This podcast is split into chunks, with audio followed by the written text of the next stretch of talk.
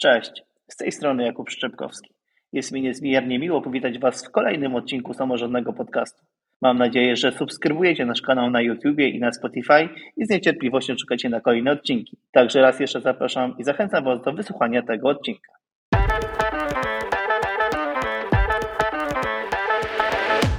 Dziś porozmawiamy o doktoratach wdrożeniowych oraz o działalności Porozumienia Doktoratów Uczelni Technicznych, w skrócie PEDUT. A moim gościem będzie magister inżynier Kamil Kucharski.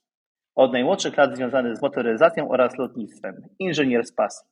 Konstruktor w Wydziałowym Laboratorium Badań Kół Zębatych Politechniki Rzeszowskiej imieniem Ignacego Łukasiewicza, zajmujący się rozwojem przemysłu lotniczego w ramach Doliny Lotniczej, przewodniczący Porozumienia Doktoratów Uczelni Technicznych. Witam Cię Kamilu. Cześć, cześć wszystkim. Dziękuję bardzo za przyjęcie mojego zaproszenia do naszego dzisiejszego odcinka i bardzo się cieszę, że znalazłeś dla nas czas. Ja również jestem bardzo zadowolony z tego zaproszenia. Cieszę się, że w ogóle możemy poruszyć taki ważny temat. Wydaje mi się, że dzisiejsza rozmowa może być bardzo ciekawa, w szczególności jeśli ktoś interesuje się implementacją wyników badań naukowych w biznesie. Dokładnie tak. I na początku, Kamil, dla Ciebie takie pytanie: czym jest doktorat wdrożeniowy? Doktorat wdrożeniowy to właściwie alternatywna droga umożliwiająca uzyskanie stopnia doktora, łącząca zarówno pracę na uczelni, jak i w firmie. Jeśli chodzi natomiast o sam program, to trwa on od, właściwie rozpoczął się w 2017 roku. Jest to program Ministerstwa Edukacji i Nauki. I przede wszystkim ma on za zadanie właśnie połączenie tych dwóch światów. To jest to, o czym rozmawialiśmy e, przed rozmową, czyli świata właśnie nauki i biznesu. Uważam, że tutaj słowo biznes bardziej pasuje niż przemysł, ponieważ tak naprawdę w doktoracie wdrożeniowym może wziąć udział każdy. Mhm. A powiedz mi, bo ty powiedziałeś, że każdy może być, a tu tak się, jak gdyby, jak myślimy o doktoracie wdrożeniowym, to na pewno wiele osób, wielu naszych słuchaczy ma z tyłu głowy nauki ścisłe. A powiedz mi właśnie, jak to wygląda, że każdy może wziąć w tym udział? Czy jest to program rzeczywiście dla każdego? Tak naprawdę e, tutaj oczywiście musielibyśmy wziąć pod uwagę regulamin, Natomiast prawdą jest to, że większość beneficjentów programu są to doktoranci, którzy realizują swoje prace w ramach nauk ścisłych czy też stricte technicznych. Natomiast jest tutaj naprawdę ogromne pole na wdrażanie swoich badań, bo też mamy sporo tematów dotyczących na przykład żywności, biotechnologii, więc tak naprawdę to pole działania jest szerokie. Pamiętajmy o tym, że sama nazwa doktoratu wdrożeniowego właśnie polega na tym wdrożeniu czyli przeniesienie rozwiązania naukowego do naszego świata codziennego. Mhm. A powiedz mi, a czy znasz jakieś przykłady ciekawych prac wdrożeniowych swoich koleżanek i kolegów, które mógłbyś przedstawić e, naszym słuchaczom? Jeśli chodzi akurat o mój świat, tutaj wspomniałeś o lotnictwie, jest tego sporo, to wynika też przede wszystkim ze specyfiki pracy Politechniki Rzeszowskiej, badań, które realizujemy.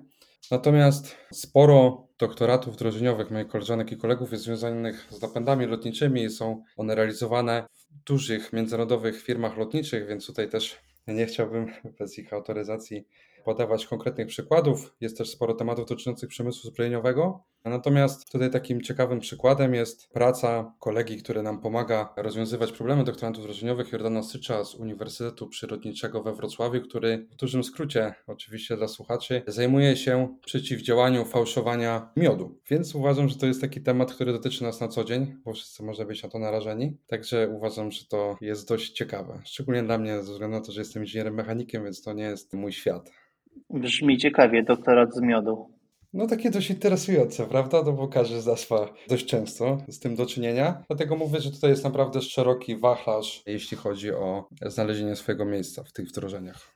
A powiedz mi, skąd czerpać w ogóle pomysły na takie tematy doktoratów wdrożeniowych?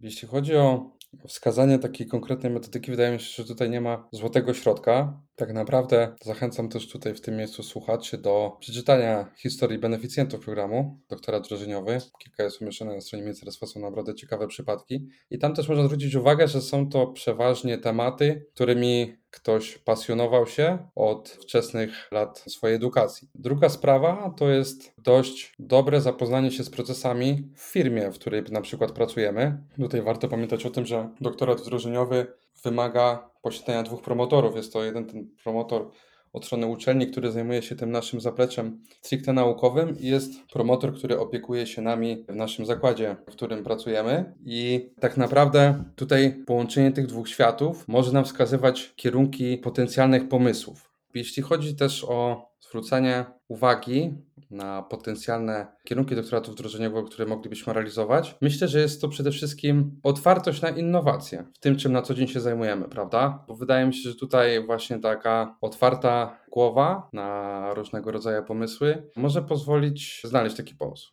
Mhm. A powiedz mi, a jak ty definiujesz w ogóle innowacje? Czym według ciebie są innowacyjne rozwiązania? Moim zdaniem innowacyjne rozwiązanie jest to albo ścieżka, która prowadzi do osiągnięcia nowych wyników z wykorzystaniem środków, które już mamy, ewentualnie wprowadzenie nowej drogi postępowania w tym, co na przykład produkujemy na co dzień, w tym, czym się na co dzień zajmujemy. Myślę, że tak bym zdefiniował pokrótce innowacje.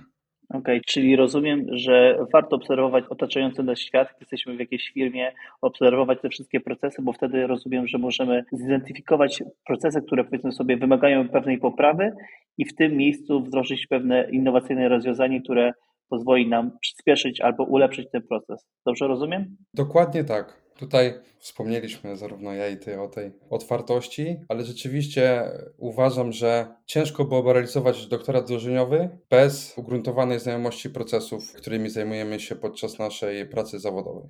Mhm. A jesteś szefem PEDUT, tak? czyli Porozumienia Doktorantów Uczelni Technicznych. Powiedz mi, jakie działania jako zrzeszenie doktorantów podejmujecie dla doktorantek i doktorantów w celu wsparcia ich realizacji doktoratów wdrożeniowych? Jeśli chodzi o samo porozumienie doktorantów uczelni technicznych, to oczywiście przez to, że grupa doktorantów, która realizuje swoje dysertacje w sposób tradycyjny jest większa, tak jakby to jest nasza główna działalność. Natomiast jeśli chodzi o doktoraty wdrożeniowe, w tym roku mocno przyglądaliśmy się problemów, które dotykają doktoratów wdrożeniowych na co dzień, jakie mają problemy w realizacji swoich doktoratów i stworzyliśmy właściwie postulaty środowiska i reprezentowaliśmy ich głos wraz z Rzecznikiem Praw Doktoranta oraz wcześniej wspomnianym Jordanem w Departamencie Innowacji i Rozwoju Ministerstwa Edukacji i Nauki. W celu rozwiązania tych problemów w przyszłości, dodatkowo stworzyliśmy na ten moment taki roboczy plan wsparcia ministerstwa w lepszym funkcjonowaniu doktoratów wdrożeniowych, a przede wszystkim z szerszym dotarciem do naszej społeczności akademickiej w kontekście doktoratu wdrożeniowego i w przyszłości być może zwiększenia ilości beneficjentów programu. Brzmi bardzo ciekawie. Rozumiem, że w tym momencie oczekujecie na decyzję ministerstwa odnośnie realizacji tego projektu, tak? Zgadza się, złożyliśmy tą propozycję tej takiej współpracy, bo zarówno my, jak i ministerstwo musielibyśmy wykonać dużo pracy. Natomiast wydaje mi się, że po takich wstępnych rozmowach z ministerstwem liczę na pozytywny odzew z ich strony. Super. To też jest fajne to, że zauważacie potrzeby właśnie osób, które realizują doktorat wdrożeniowy jako porozumienie doktorantów uczelni technicznych. Chcecie wyjść im naprzeciw i zrealizować projekt skierowany stricte do nich, a co więcej w przyszłości, y, który będzie mógł promować ten program, czyli tak naprawdę wszyscy na tym korzystają, tak? Tak, a powiedz mi, jakie inne działania podejmujecie dla społeczności doktoranckiej? Bo tu mówiliśmy stricte o projektach skierowanych dla doktorantek i doktorantów realizujących doktoraty wdrożeniowe, ale jak to wygląda w przypadku całej szerokiej społeczności i tego, czym się zajmujecie na co dzień? To przede wszystkim pozwolę sobie jeszcze raz wspomnieć. Te działania, które wymieniłem wcześniej, to tak naprawdę ułamek tego, czym zajmujemy się na co dzień. Jeśli chodzi natomiast o doktorantów, mogę powiedzieć tradycyjnych. Przede wszystkim Tworzymy platformę do wymiany poglądów, aktualnych problemów doktorantów i, i platformę, na której możemy rozwiązać wiele spraw. Przede wszystkim też jako przewodniczący reprezentuję całą społeczność doktorantów w konferencji rektorów polskich uczelni technicznych i na tych właśnie zjazdach konferencyjnych przedstawiam to, z czym aktualnie się mierzymy i ewentualnie jakie kroki wspólnie z władzami uczelni z całej Polski możemy podjąć, żeby te doktoraty były realizowane efektywniej lub pojawiały się w ich realizacji mniejsza ilość problemów, żeby to po prostu ograniczać. Dodatkowo zajmujemy się też mocno, w tym roku postawiliśmy na taką procedurę zwiększenia świadomości doktorantów, jeśli chodzi o przepisy, ale też przede wszystkim o ich prawa i kierujemy tutaj mocno swoje spojrzenie, myślę, na kolejny rok działań, bo przygotowujemy takie programy szkoleniowe, ponieważ nasza działalność też polega na organizacji zjazdów. Tych zjazdów w tym roku będzie pięć, jeśli chodzi o porozumienie doktorantów uczelni technicznych. I w ramach tych zjazdów chcemy szkolić doktorantów przede wszystkim z takich kompetencji, które są konieczne na dzisiejszym rynku pracy, ponieważ ja sukces nas, naukowców z uczelni technicznych, mierzę komercjalizacją wyników naszych badań, czyli tym, jaki my mamy wpływ na codzienne życie ludzi po prostu dzięki swojej pracy naukowej. Więc mm, tak naprawdę starałem się pokrótce wspomnieć kilka obszarów. Jak sam widzisz, jest tutaj tego sporo. Przede wszystkim też to wynika z tego, że jesteśmy największym porozumieniem branżowym w Polsce. Zrzeszamy 22 uczelnie techniczne z całej Polski, więc jest to prawie 8 tysięcy doktorantów. Uważam, że to dość sporo i stoi przede wszystkim przed nami ogromne wyzwanie, żeby podnosić ich kompetencje. Wspomniany tutaj doktorat drużyniowy to tak naprawdę, moim zdaniem osobiście, kropla w morzu potrzeb, jeśli chodzi o rozwijanie nas jako naukowców, nas jako innowatorów. I uważam, że tutaj jeszcze przed nami wiele działań, które musimy podjąć w kierunku takim długofalowym, żeby ta nasza społeczność doktorantów uczelni technicznych ciągle się rozwijała i podnosiła swoje kwalifikacje. Mhm. A wspomniałeś o tym, że podczas zjazdów chcecie organizować szkolenia które będą uzupełniały pewne luki kompetencyjne doktorantek i doktorantów. Powiedz mi, jakich kompetencji właśnie brakuje doktorantkom i doktorantom, aby lepiej się odnajdywali w świecie biznesu?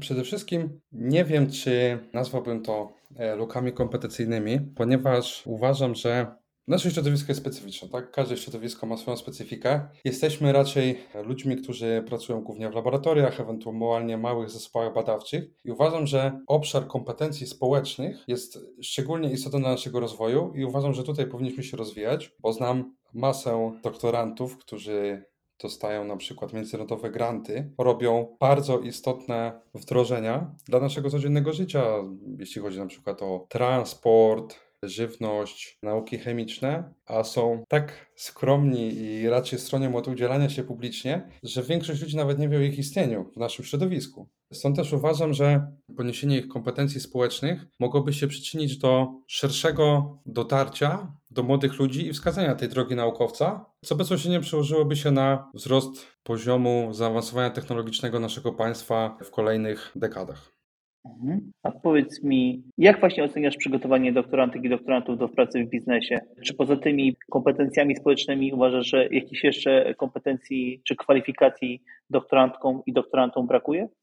Oczywiście tutaj jest to kwestia indywidualna, prawda? Bo e, mówiąc o uczelniach technicznych, mamy tak naprawdę wiele różnych obszarów, które są czasami zupełnie na różnych biegunach że tutaj wydanie opinii globalnej jest trudne. Natomiast warto zwrócić uwagę na przykład na zróżnicowanie, jeśli chodzi o konieczność współpracy z biznesem. Są takie dyscypliny, które nie wymagają stricte współpracy z biznesem przy realizacji doktoratu i to właściwie jest tylko wartość dodana, jeśli mówimy e, na przykład o innowacjach w tej konkretnej dziedzinie, ale są na przykład kierunki, w których realizacja doktoratu bez współpracy z tym biznesem czy przemysłem jest właściwie niemożliwa i tam te relacje są bardzo mocne. Natomiast stroniłbym raczej od negatywnej oceny przygotowania doktorantek i doktorantów, ponieważ aktualna sytuacja, jeśli chodzi o wynagrodzenia doktorantów, właściwie zmusza do dobrych relacji z biznesem, ponieważ wszystkie osoby, które znam, działają gdzieś na zewnątrz przez to, że potrzebujemy po prostu środków do utrzymania się, ponieważ y, te kwoty stypendium nie zawsze są na odpowiednim poziomie. Oczywiście zależy, czy ktoś to realizuje w ramach programu grantowego. Tutaj też jest wiele różnych opcji. Natomiast mm, jakbym miał to tak skonkludować, to oceniam przygotowanie doktorantów i doktorantek w naszym kraju na bardzo dobre, jeśli chodzi o współpracę z biznesem. Są to ludzie po prostu, którzy są gotowi, moim zdaniem, do pracy i są przede wszystkim gotowi na wyzwania, tylko trzeba dać im tą szansę. Ekstra, to bardzo miło to słyszeć z Twoich ust, że tak to oceniasz. Też się pod tym podpisuję. A powiedz mi, takie zadam Ci teraz przewrotne pytanie. Czy nauka jest dla biznesu, czy biznes dla nauki? Hmm, ciekawe pytanie.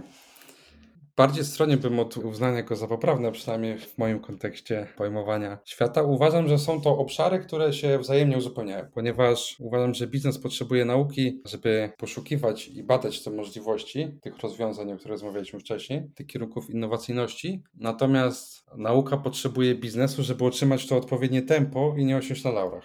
Wydaje mi się, że tak bym odpowiedział na to pytanie. Mhm. A powiedz mi, a jak najlepiej połączyć świat biznesu i nauki? To tutaj wypowiem się bardzo krótko. Ci, którzy mnie znają, pewnie wiedzą dlaczego, ale przez jedno proste zdanie. Poprzez wprowadzanie opracowywanych rozwiązań e, w ramach badań na rynek. Po prostu komercjalizacja wyników badań. Okej, okay, a jak to wygląda w praktyce? Jak taka komercjalizacja przebiega? Powiedzmy sobie, jestem doktorantem, który stworzył ciekawe dzieło, opracował pewien proces technologiczny, ale robiłem to bardzo teoretycznie i jak ja, powiedzmy sobie, taki typowy doktorant mogę teraz skomercjalizować wyniki swoich badań. Tu tak naprawdę jest kilka ścieżek. Oczywiście tutaj moglibyśmy znowu przejść do porównywania specyfiki różnych kierunków, prawda? Natomiast mówiąc krótko, teraz jest właśnie w momencie, kiedy już opracowaliśmy to rozwiązanie, to teraz grę będą stanowiły te kompetencje społeczne, ponieważ właśnie musimy pozyskać tego partnera, który nam od tej strony biznesowej pomoże obsłużyć albo produkcję, albo wdrożenie, albo zaimplementowanie gdzieś tego naszego rozwiązania. I jeśli chodzi znowu o pozyskanie partnera i gdzie go szukać, no to tutaj jest to ocean możliwości. Wydaje mi się ciężko tak podać tutaj konkretny przykład, natomiast wydaje mi się, że tutaj trzeba taką, ja to nazywam metodę warstwową, opowiadam o tym studentom w kołach naukowych, ponieważ ja przez 5 lat byłem członkiem koła naukowego Formuła Student u nas na uczelni i pozyskiwaliśmy tam sporo partnerów. Koło się wtedy rozrastało. Później byłem przez dwa lata liderem technicznym tego zespołu i też poszukiwaliśmy sporo partnerów i też przede wszystkim miejsc do pracy dla naszych studentów. I udało mi się stworzyć taką metodę warstwową. To jest, jeśli zobaczysz, to opowiem, to jest dość logiczne. No przede wszystkim chodzi o przeanalizowanie w pierwszej kolejności otoczenia społeczno-gospodarczego uczelni, prawda? Czyli wszystko to, co dzieje się u nas lokalnie Oczywiście rozpoczynamy od ośrodków wsparcia biznesu, chyba tak to mogę nazwać. Nauczenia się to różnie nazywa, są to akceleratory czy też inkubatory przedsiębiorczości, ewentualnie grupy, które zajmują się na danych uczelniach współpracą z biznesem. Jeśli tam na przykład nie znaleźlibyśmy rozwiązania, to musimy przejść do analizy tego otoczenia społeczno-gospodarczego. W przypadku Rzeszowa jest to naprawdę wiele firm, ponieważ mamy Dolinę Lotniczą, jest to największy ośrodek, tak można powiedzieć chyba największe skupienie firm lotniczych w całej Polsce, jeśli chodzi o naszą okolicę więc należy takie środowisko przepatrzeć. Większość z tych firm ma podpisane umowy z uczelnią, na przykład o współpracy, więc dla nich wdrożenie jakiegoś rozwiązania w tej konkretnej dziedzinie może stanowić wartość dodaną. Jeśli tam byśmy nie znaleźli pomocy, no to już musimy otworzyć się na nasze państwo, na cały kraj. No i tutaj zostaje nam do wyboru tak naprawdę kilka instytucji, zaczynając od Narodowego Centrum Badań i Rozwoju, Narodowego Centrum Nauki. Tam możemy, no głównie tutaj, jeśli chodzi o komercjalizację, to musimy powiedzmy sobie wprost rozmawiać o Narodowym Centrum Badań i Rozwoju, ponieważ to ministerstwo stricte się tym zajmuje, Centrum Nauki już niekoniecznie. No i są przede wszystkim różne platformy krajowe, które mają na celu wdrożenie rozwiązań młodych naukowców. Tutaj tak naprawdę ciężko wskazać jakąś konkretną na dobry przykład. No i zostają, jeśli dla nas kraj to za mało i chcielibyśmy wdrożyć coś międzynarodowego, no to tutaj już jest ta ostatnia warstwa, czyli warstwa międzynarodowa, zaczynając od Unii Europejskiej, kończąc na innych kontynentach. Wszystko tak naprawdę uważam, że należy od samego doktoranta i tego, ile wysiłku włoży w znalezienie tego partnera, ponieważ uważam, że doktoranci w Polsce są na tyle zdolni, że każdy jest w stanie znaleźć tego partnera do wdrożenia rezultatów swoich badań na rynek, jeśli wystarczająco długo będzie po prostu szukał i uporczywie i podnosił swoje kompetencje oczywiście w tym czasie. Jasne, jak najbardziej bardzo ciekawa teoria. A powiedz mi, czy oprócz właśnie doktoratu wdrożeniowego są jakieś jeszcze inne programy ministerialne lub nieministerialne, z których mogliby skorzystać młodzi ludzie, którzy chcą właśnie połączyć świat nauki i biznesu? Czy znasz jakieś takie programy, które mogłyby im pomóc w tym zakresie? Jeśli chodzi o stricte taki program, to powiem szczerze, nie mam nic, co by było powiedzmy sprawdzone, albo znałbym kogoś, kto z tego korzystał, żebym mógł w jakiś prosty sposób to zarekomendować. Wydaje mi się, że lokalne platformy, lokalne ośrodki wspierania biznesu to mógłby być dobry kierunek dla młodych naukowców. Liczę, że Ministerstwo Edukacji i Nauki w związku z nową perspektywą na kolejną kadencję rozważy po prostu rozszerzenie tej współpracy świata nauki i biznesu i wspierania tutaj młodych ludzi, bo nie ukrywam, że ministerstwo jest tutaj głównym graczem. I liczę na to, że e, będzie następował dalszy wzrost we wspieraniu takich inicjatyw najbardziej. A powiedz mi na koniec i naszym słuchaczom, gdzie możemy w ogóle szukać informacji na tematy związane właśnie ze współpracą nauki z biznesem? Czy są jakieś platformy internetowe, strony, które warto odwiedzać? Przede wszystkim, jeśli mam być szczery, to głównie należy zwracać uwagę na swoje środowisko, tak? Ja swoją wiedzę czerpię z mojego podwórka, tak to nazwę, inżynierii mechanicznej i obserwuję po prostu ludzi, którzy są medialni ze swoimi wynalazkami, rozwiązaniami Nie ukrywam też, że tutaj wiele inicjatyw podejmuje środowisko doktoranckie, zarówno jeśli chodzi o krajową reprezentację doktorantów. Tutaj jest naprawdę mnogość realizowanych tych projektów. Uważam, że tam też to zaczyna się rozwijać w stronę wskazywania dzięki naszej między innymi działalności, wskazywania takich przykładów współpracy nauki i biznesu. Natomiast nie widzę tutaj na ten moment jakiegoś jednego miejsca, z którego należałoby czerpać wiedzę. Nie ukrywam też, że warto patrzeć na to, co się dzieje globalnie w tym kontekście. Jeśli na przykład część z Was e, obserwuje Marcina Kaweckiego, też tam sporo na LinkedInie publikuje w tym temacie, przede wszystkim na osiągnięciach młodych naukowców Polaków i ich sukcesach międzynarodowych, to sam może wysuć wnioski, że sporo tego się dzieje na świecie. I tak naprawdę uważam, że większość doktoratów w Polsce prowadzi badania na poziomie międzynarodowym, tylko nie zdaje sobie z tego sprawy. Mhm. A powiedz mi jeszcze, gdyby ktoś z naszych słuchaczy był zainteresowany działalnością PEDUT-u, to gdzie mogą szukać informacji? Przede wszystkim nasz fanpage Porozumienie Doktorantów Uczelni Technicznych na Facebooku. Mamy też stronę na LinkedInie oraz e, naszą stronę internetową pdut.krd.edu.pl. Natomiast Facebook jest najbardziej aktywny, znajdziecie też tam kontakt do nas i jak najbardziej jesteśmy otwarci do współpracy. Przede wszystkim to ja zaznaczam, że jeśli ktoś ma jakąś na przykład inicjatywę, która uważa, że jest na tyle interesująca, że moglibyśmy ją razem współtworzyć, ewentualnie wspomóc go lub się zaangażować, a nie chciałby na przykład do końca angażować w działalność taką stricte samorządową, ponieważ czas na to nie pozwala, to jak najbardziej tutaj jesteśmy na to otwarci. Większość aktywnych działaczy porozumienia to są ludzie, którzy są e, dość mocno aktywnie zawodowo na zewnątrz uczelni, więc jak najbardziej to rozumiemy i zapraszamy do kontaktu. Super, wielkie dzięki za rozmowę. Także wszystkich naszych słuchaczy, którzy są zainteresowani współpracą w ramach PEDUT-u, zapraszamy do kontaktu z Kamilem i całym zespołem. Są to rzeczywiście ludzie bardzo otwarci i tacy, którzy chętnie niosą pomoc. Wiem, bo współpracuję z Kamilem już od kilku lat i tutaj w ramach właśnie Krajowej Reprezentacji Doktoratów, także gorąco zachęcamy. I raz jeszcze wielkie dzięki Kamil za przyjęcie zaproszenia i za ciekawą dyskusję. Również dziękuję za ciekawą dyskusję, przede wszystkim bardzo ciekawe pytania. Nie ma za co, polecam się na przyszłość i wszystkiego dobrego. Dzięki, hej. Projekt Samorządny Podcast został dofinansowany ze środków Ministerstwa Edukacji i Nauki w ramach programu Organizowanie i animowanie działań na rzecz środowiska akademickiego w 2023 roku.